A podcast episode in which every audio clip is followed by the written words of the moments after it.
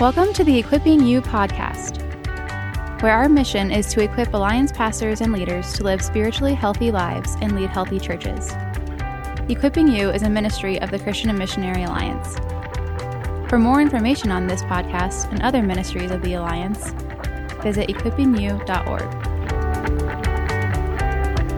Hey, hey, hey, welcome back to Equipping You podcast. This is season four, episode nine. Can you believe they've let us do that this many times, Alan and Caitlin? I am just thankful they do. I am indeed. And so we're coming to you today from Colorado Springs, site of Pikes Peak and the world's highest donuts.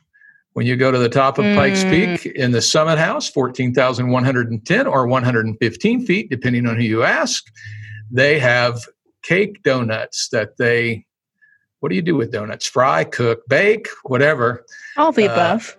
and yeah you've got to eat one of those while you're there. And donuts are not cooked at any higher altitude anywhere in the us and if you've ever tried to bake anything in colorado springs you know that that is a significant achievement. I'm terry church ministries leader for the alliance and one who has a high appreciation for donuts I share your appreciation for donuts. I'll second that. And I'm Alan, Director of Multiplication in Eastern PA.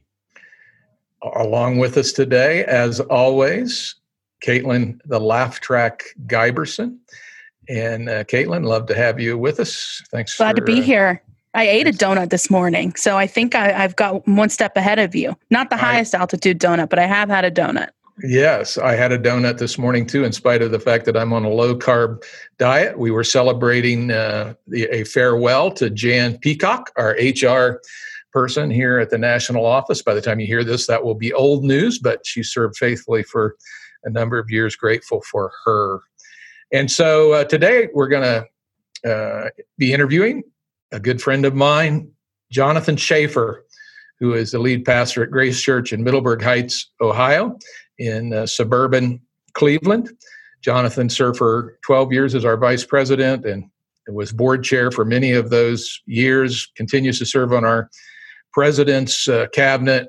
And uh, Alan, what's our topic with uh, Jonathan today?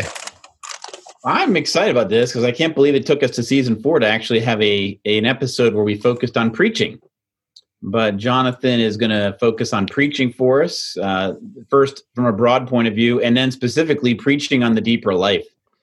And I got to tell you, I just uh, I'm looking forward to that. Amen. Me too. So uh, grab yourself an RC and a moon pie. Sit oh, back. Moon pies. Oh, Relax. So Here we go.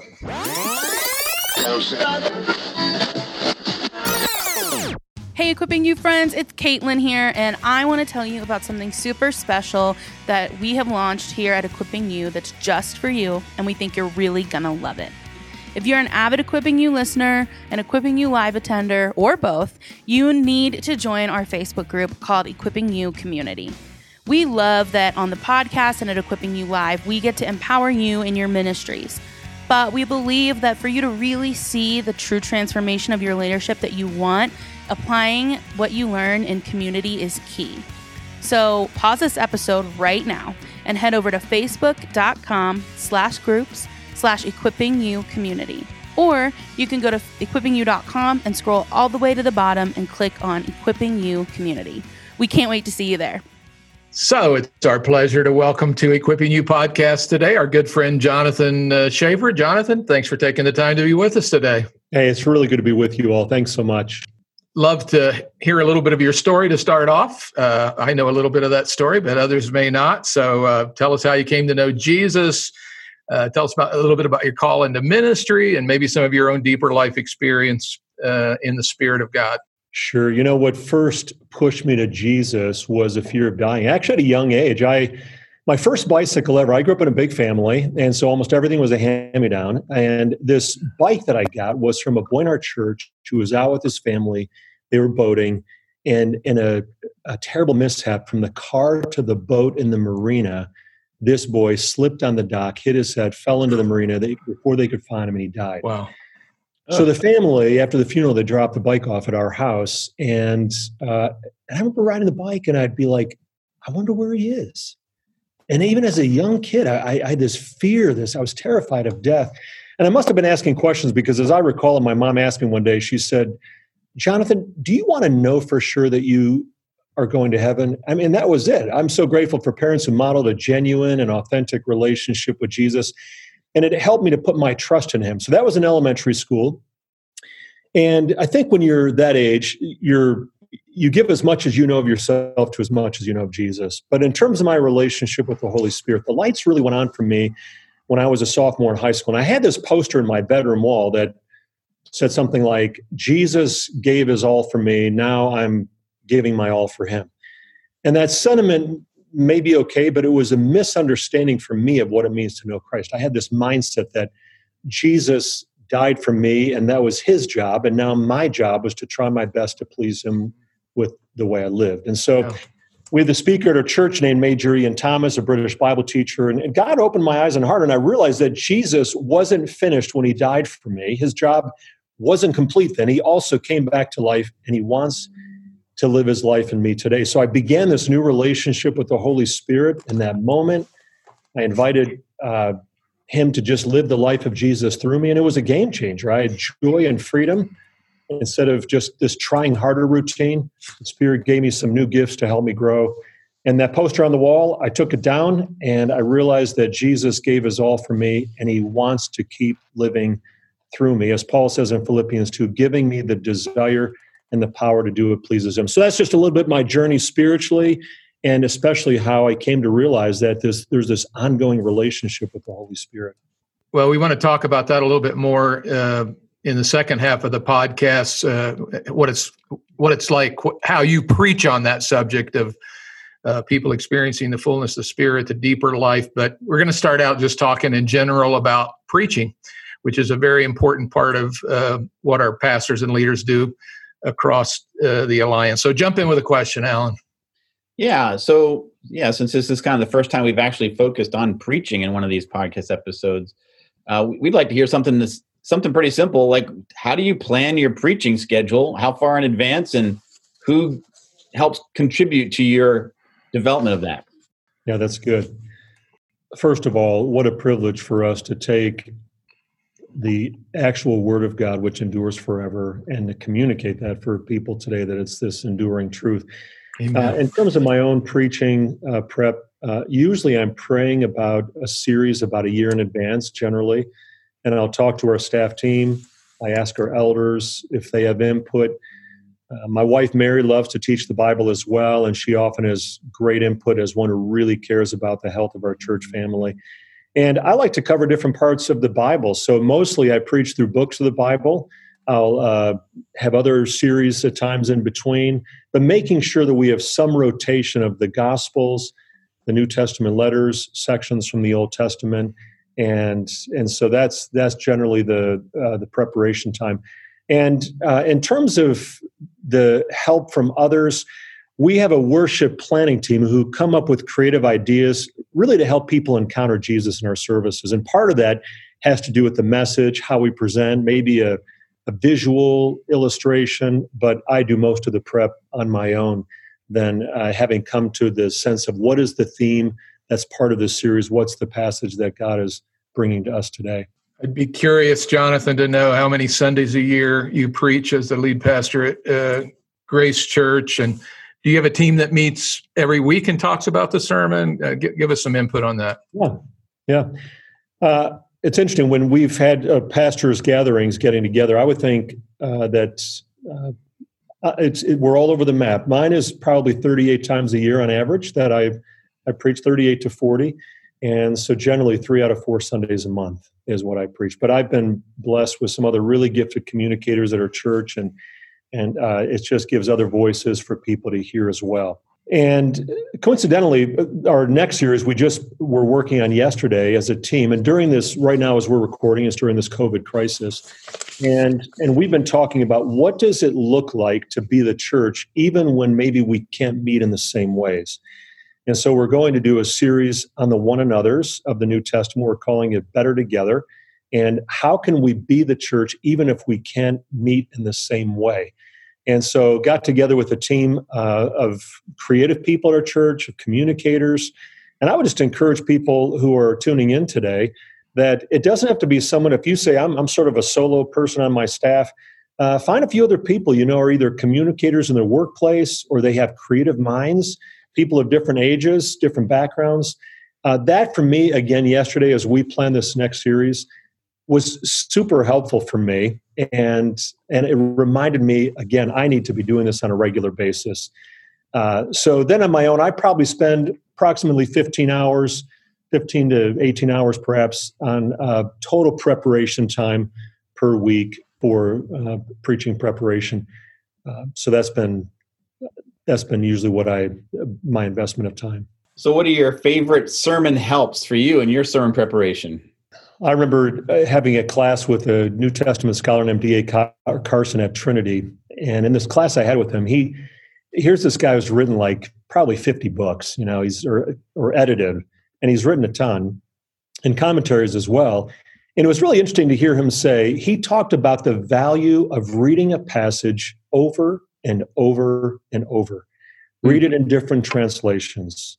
And he said, You don't even really need to know the Greek and the Hebrew, even though he knows the Greek and Hebrew really well. He said, Just even in the English translation, just read it in different uh, languages or different uh, translations. Let it percolate and, and just sort of take root in your heart. And my own sense is I think earlier in my ministry, I too quickly would turn to commentaries or other, other books instead of letting the passage really marinate in my heart, I find that if I can read it early on over and over, when I'm exercising or driving or I'm cutting the grass, I just tend to think about it and it sort of goes through my heart.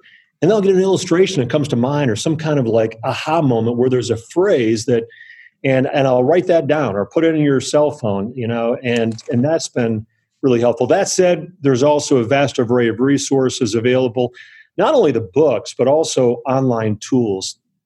And if I can just add one more uh, aspect to this, last year, I invited a number of people. I just said, hey, would you be interested in doing like a preaching and teaching study group over lunch? Once a month, we'll get together. We'll read two chapters of, of a, a book on preaching. And they were eager to do it. And it was great. We did. We started with the book called Invitation to Biblical Preaching by Don Sunukjian, professor of preaching. Uh, he had been at Talbot. And that was a great experience discussing how do we best communicate God's word. And we were planning to go through Tim Keller's book on preaching, communicating faith in an age of skepticism, right when COVID hit, but we plan to do that. But I would just uh, say as well that when you're talking about communication strategies and how to do that effectively with other people, that has been a huge help for me. And ask other pastors then, hey, what's been, have you done a, a series on this, this book, or what what are you recommending? Was there a, a particular uh, resource that was really helpful for you? That's been another way that I've I've sort of gathered resources in preparation for a series. Great, love it. So uh, you're typically preaching through books of the Bible. You said talk talk about this idea of, of of the balance of exegeting scripture when you're preaching, but also applying uh, that scripture so that people can take the practical uh, steps that they need to take away from the sermon. And then I'd be interested to know uh, what are your primary sources of sermon illustrations or stories? Yeah, what a key question. John Stott's book, um, I think it's called Between Two Worlds. He tells how we want to build a bridge between the world of the biblical text and our world today. So, taking that text that can seem very ancient, especially to a newcomer, a skeptic, an inquirer today, and, and for them to see this is relevant and how do I apply it and illustrate it? How do I inspire faithfulness to Jesus? Him being the master storyteller, I think he set an example for us, the stories that communicate. Hmm. So I do work hard to find illustrations that will connect. I think, especially in this media saturated age when people are watching so much Netflix and everything else, to, to find illustrations that people can just pause for a moment and uh, and say, "Wow, okay, that that helps me." So, in terms of where do I find illustrations, early on in ministry, I had these like illustration books, and you know, you have them on your shelf. Uh, and probably a lot of preachers have those. I find I because I had them. You had a couple of those. me too. I confess. Me too. And then the question is, when is the last time that you actually like open those up? They're gone. I don't even know where they're at. because I think what we find is our best illustrations are usually everyone's talking about you know wearing a mask today like in the covid crisis or they're talking about what about you know our sports league's going to start up uh, or it can be just an everyday illustration where people go yeah we do the same thing and so i find if there can be something that whether with my family or i saw something in the news or there was a something that was an experience that people go maybe it's a local one in your area that everyone's been to this particular we have something called the metro parks in cleveland this wonderful network of park system. And if you mention like hey, have you been to the waterfalls? And everyone's go oh i've been to those waterfalls. And then you tell a story about what happened there. And they immediately it connects to their own context. And so i find that those stories and what i'll do is i'll usually run those by a couple people because you can have a story but then mary my wife and i talk about did you get the mileage out of it? It might be a phrase that then you use numerous times through your message, or it, it could be something that having a key line. And uh, and then also I've you know I'm a guy I, I love sports and so I follow I'm a hopeless Cleveland Browns you know and uh, I suffer. Let's just say I, I'd go through suffering but we all have burdens to bear, good. Jonathan. That's good for preaching, right? that's exactly right. Uh, but I think it's important to listen to, to consider who's listening. What is the single mom hearing, or the teenager, or the eight-year-old, or a wealthy, you know, uh, business owner, unemployed person, Democrats, Republicans, a neighbor who has no church background is just checking it out. Um, I try to have in my mind's eye who are the people that are listening? Not everybody likes the same things I do. And so, is there, how can I get more creative? And that's where I, I find that asking other people, listening to their stories, that that can often help. But if you tell a story that people go, like, they never forget it. I tell this one about when I was working in uh, retail, when I was in, in uh, grad school, and the owner of the store was, was a, uh, he was very frugal so he just told me, he said, John, I want you to take this brown paper bag and I want you to take it to the bank. He didn't want to use, uh, you know, one of the Brinks trucks or something. So he told me, he said, inside this bag is like $20,000 in cash and just take it to the bank. And, and I remember thinking, I'm going to be robbed. And I walked out and I realized nobody knows because this is just a treasure in a brown paper bag. Uh-huh. And then when you talk about, and I, I talked about the treasure in the brown paper bag, and and I was talking about Second Corinthians chapter 4, Paul says, We have this treasure in jars of clay. And if I just continue to repeat that phrase, we have a treasure in this brown paper bag. They sort of, I have people even still today go, I remember that story you told. And but when you can help them to visualize the truth and hopefully really connect it to the truth of Scripture, it can it can stick with them. It's great. That is great stuff. You know, you are more than well aware that we're starting to navigate the conversation to clarify our language around our distinctives of sanctification, the deeper life experience, fullness of the Holy Spirit, and uh, how exactly that plays out in the life of, of believers. Uh, what have you observed uh, that some of the believers are, you know, that you're around are the struggles they're facing today that may mean this is an important emphasis for us that we can't neglect communicating this clearly. Yeah. I think we all see and we experience in our own lives that sense of are we living up to our identity as Jesus followers? I think one of the discouragements sometimes for pastors is we see people who are living as if Jesus is sort of far away, if the Holy Spirit is some kind of impersonal force. It shows in the frequency of their defeat, whether it's, you know, giving into anger or uh, bitterness or pornography or whatever and and and they might say my life isn't that much different from my unbelieving neighbor. Hmm. And i love when paul says in 1 corinthians 6 he says don't you know?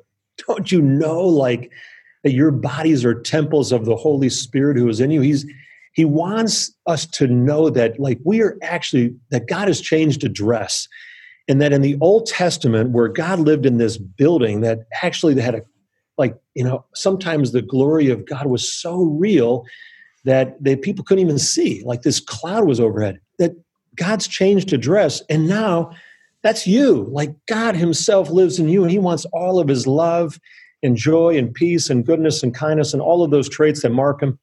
He wants those to be seen in me. So the answer isn't just trying harder, it's inviting Him to be at home in us.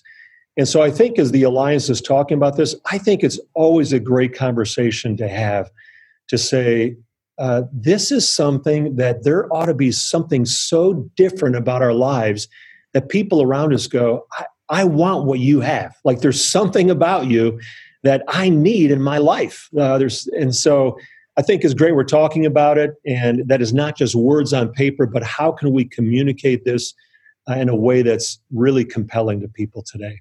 Yeah, very important, uh, essential truth for people to understand, and even what you've shared from your own testimony. You know that it's not about us, you know, trying harder, working harder to do this, but really allowing the Holy Spirit to uh, bring the life of Christ to us and through us in such a powerful, uh, life transforming way.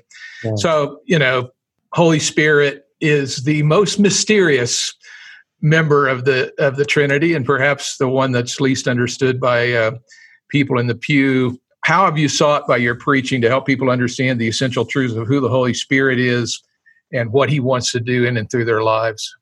There's a number of passages I love to turn to. One is John 14. When we often, you know, we we like that phrase where he says, "I'm going to prepare a home for you." And what I, I love to, to think about is that word home is the same word that Jesus uses just a little bit later in the chapter when he says, I'm going to send somebody to come and make our home in you. Yeah. That he's preparing a home for us in heaven, but he's making his home in us today. So, uh, uh, a relationship with the Holy Spirit is just that. It's not an event, it's not a spiritual hoop to jump through. Let's take some of that mystery out of it. It's a relationship with Jesus, his spirit coming to live in us. And and so, if people have been to Grace uh, for any length of time where I, I pastor, they've heard me say, friends, you did not walk into church today. The church walked into the building. And I'll repeat that. I'll say, so what is it? You didn't walk into church today. The church walked into the building. Jesus does not live here in this building. He lives in you. You are God's home. And, uh, and especially in this time where we're in this pandemic, uh, that who knew that we would be reminded that God doesn't, we don't have to meet in a building to, to have a relationship with him. He, he's with me wherever I go. And it's not like when I, uh, one of the visuals I like to leave with people is when you uh, head off for your day, you're going to work. Uh, and I think it's Andy Stanley who talks about this. He says, you don't have your devotions and, you know, eat your Wheaties and have your cup of coffee and, and get dressed. And then you take off out of the driveway and you, and you leave Jesus on the curb and you go, hey, Jesus, have a great day. See a small group tonight. He's actually going with me to the to to my workplace. Like he's with me. He makes his home in me within me, and he's always with me. How does that just translate in my life? This is, you know, I think Paul couldn't get over when he says this is a mystery that used to be hidden, and now he says Colossians one, but this mystery is now been made known that that Christ lives in you. And when we can really get a hold of that, I so I think that starting with the sense of this is a relationship uh, that God has come to live within you, what are the implications of this? Because that is an absolute game changer. Amen. It is. I appreciate that. I think we, it's so easy for us to get stuck in thinking of our Christian life as the things we have to do instead of the things we get to do with Jesus. Yeah, or to compartmentalize, right? Just sort of these sectors of my life, and He's welcome here and here, but not really here and there. Man, that's good stuff, Jonathan. I'm wondering, you know, and you've mentioned a couple of these already, but uh, some chief or central Bible passages uh, that you have found effective in communicating this doing life with Jesus and the power of the Holy Spirit as like all of life, not just compartmentalized. There's a, a, quite a few that I just I love turning back to.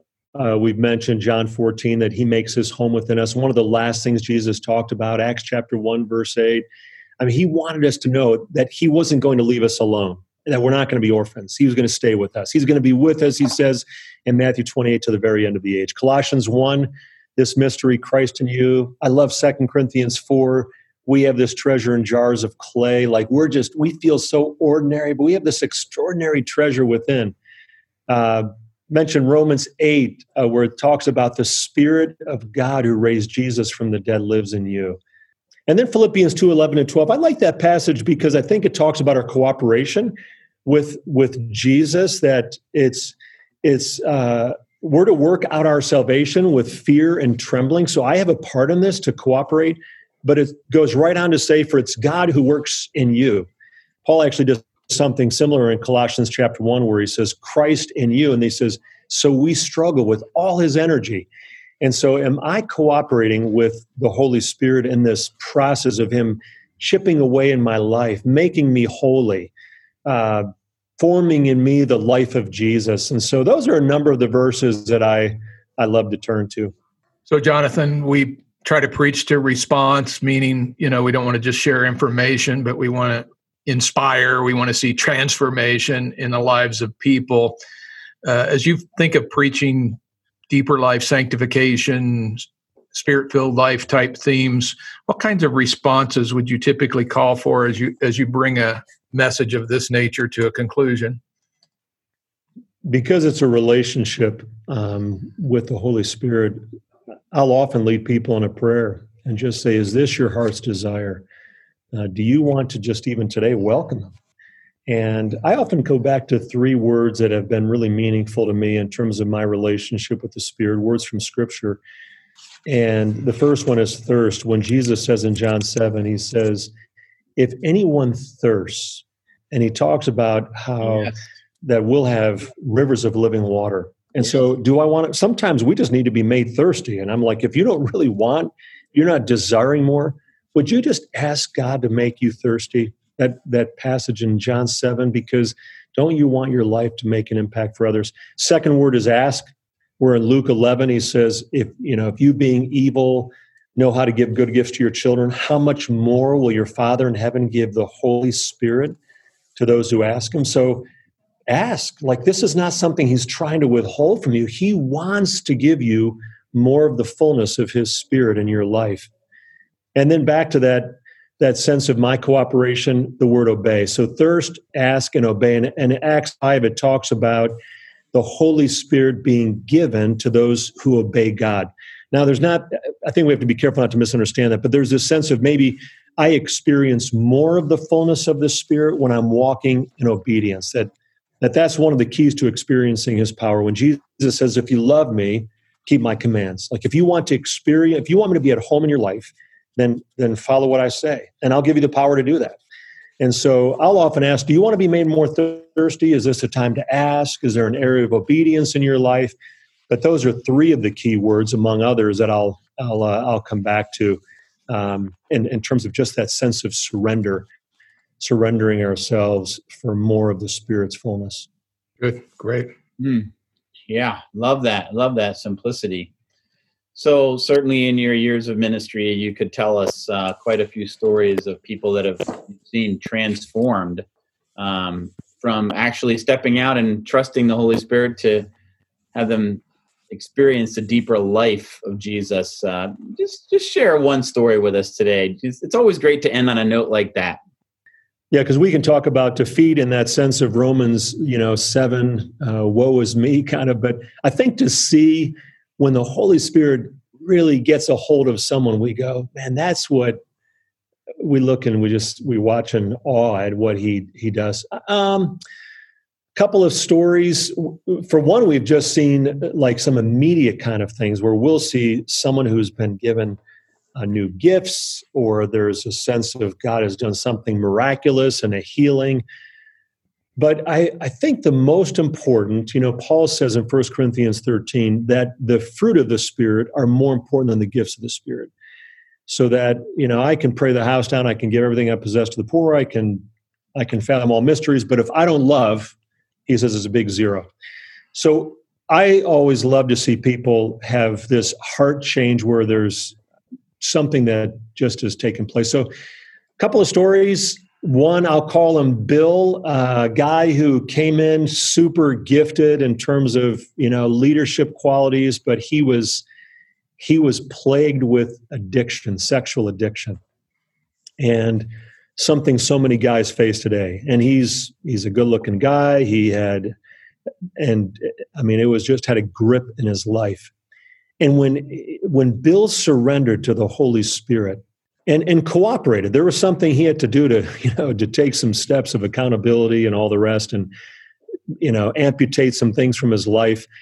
But the Spirit of Jesus brought him freedom and deliverance. Not only Bill, but now he's leading other men in our church, dozens of guys, along the same pathway to freedom that he experienced himself. And it's just such a clear work of the Holy Spirit. I'll just share one other one. Another guy who, when I first met him uh, a number of years ago, his wife was really the passionate one in her faith. He sort of came along out of, I suppose, obligation. And the Spirit got a hold of his life. And this guy surrendered. And he has when he meets new people he's in a career where he meets new people all the time he talks about jesus winsomely he prays for people on the spot they'll end up opening up and he'll say can i just pray for you right now they're often overwhelmed and he's had the opportunity to see numerous people come to christ and those are just two guys uh, i can mention other ones i've done four weddings where people had gotten divorced and then they've gotten remarried to each other uh, and that's only a work of the Holy Spirit. yeah. and and so we've just seen the Spirit of God bring works of transformation that you feel sometimes really inadequate as you preach the word. And then you see the Spirit of Jesus take that word, bring it to life in someone's experience. And you just sit back in awe and go, God, you are amazing. And so it really is a privilege to see him, to see him at work. Jonathan, uh, just want you to know as we close today, we hold you in very high respect and appreciation. Appreciate your ministry at Grace, appreciate your ministry and leadership in the broader alliance that continues as you're part of our president's cabinet. You served as the vice president of the alliance for 12 years before you tenured out, but uh, and on, on the board, and just have great love and respect for you, my brother and my friend. And thanks for taking the time to be with us today. I know you're busy, and to take time to invest in leaders across the alliance is uh, much appreciated. Uh, thank you. Can I share one verse with people who are listening and, and sure. Here? Absolutely. I think it can be discouraging in vocational ministry at times because we take we take it on the chin. People attack us. We get criticism, or we just see someone who's really grown and then they they they flounder. And I'll just leave one verse that God has really drilled into my heart this past year. I'm going to speak directly to people from Galatians six. Don't become weary in doing good because at the proper time, you will reap a harvest if you do not give up. I am absolutely convinced that Jesus will keep that promise to you. So if you feel inadequate, I often feel inadequate. I feel like, uh, man, I could have done this better or that better. Don't become weary because you are going to reap a harvest if you don't give up. Don't give up and be faithful. Amen. Amen. I had that verse taped to my desk for about six years in the hardest uh, pastoral ministry I served in, and and uh, you know what? God's true to His word. So uh, so very thankful. Thanks for sharing that, Jonathan. Amen. God bless you, my friend. Thanks for being with us. We appreciate you all. See you. Well, hey, uh, really good content from Jonathan that I hope will help our listeners on the whole issue of preaching and especially this idea of preaching the deeper life. Uh, let's not shy away from that truth. I think we have a lot of people sitting in our pews uh, and or chairs and or watching online uh, has has been the case in much of this 2020 year who need this truth who need to understand who the holy spirit is and what the holy spirit wants to do in our lives. And jonathan did a great job articulating sure that uh, for us. Alan anything particular that you uh, took away from this podcast? You know it's not one thing but it's the simplicity of the whole conversation. You know he didn't put preaching I mean, he obviously elevated the value of preaching, but in terms of approaching it, he, he kept it simple. I think that's should be really encouraging if our mm-hmm. pastors have somebody in their church, perhaps an elder who's showing some good leadership, and he can start to develop that person to to preach. You know, Jonathan said, you know, just keep it simple, focused on the word, read different versions, and meditate on it, and and let the Holy Spirit speak to you. And you know, obviously, you have to consult other sources too to make sure you're not drifting off the deep end somewhere. But still, to start with the simple Word of God speaking to you as the pastor is beautiful. And then, you know, the simplicity of remembering that the Holy Spirit empowers us to live life with Jesus all the time, not to leave him on the curb, as Jonathan said, uh, and say, "See, it's small group tonight." Oh. So it, you know, so the, all that simplicity the whole way through was super encouraging. It did not feel like he put more burdens on my back. It feels like he made my my load a little lighter. Indeed, true. So, uh, if you lo- like this uh, podcast, pass it along to your friends Please in uh, modes and methods that you are very familiar with on social media, or email the link or whatever you would like to do. Just speak to them in person and say, please listen to this podcast. So, uh, thanks, listeners. We appreciate you. If it wasn't for you, we would not do this. In fact, True. so uh, so uh, thanks for listening. Until next time, keep the faith. Thank you for joining us on this episode of the Equipping You podcast. If you liked this episode, please consider subscribing and rating our channel. We hope you will join us for our next episode. For more information on this podcast and other ministries of the Alliance, visit equippingyou.org.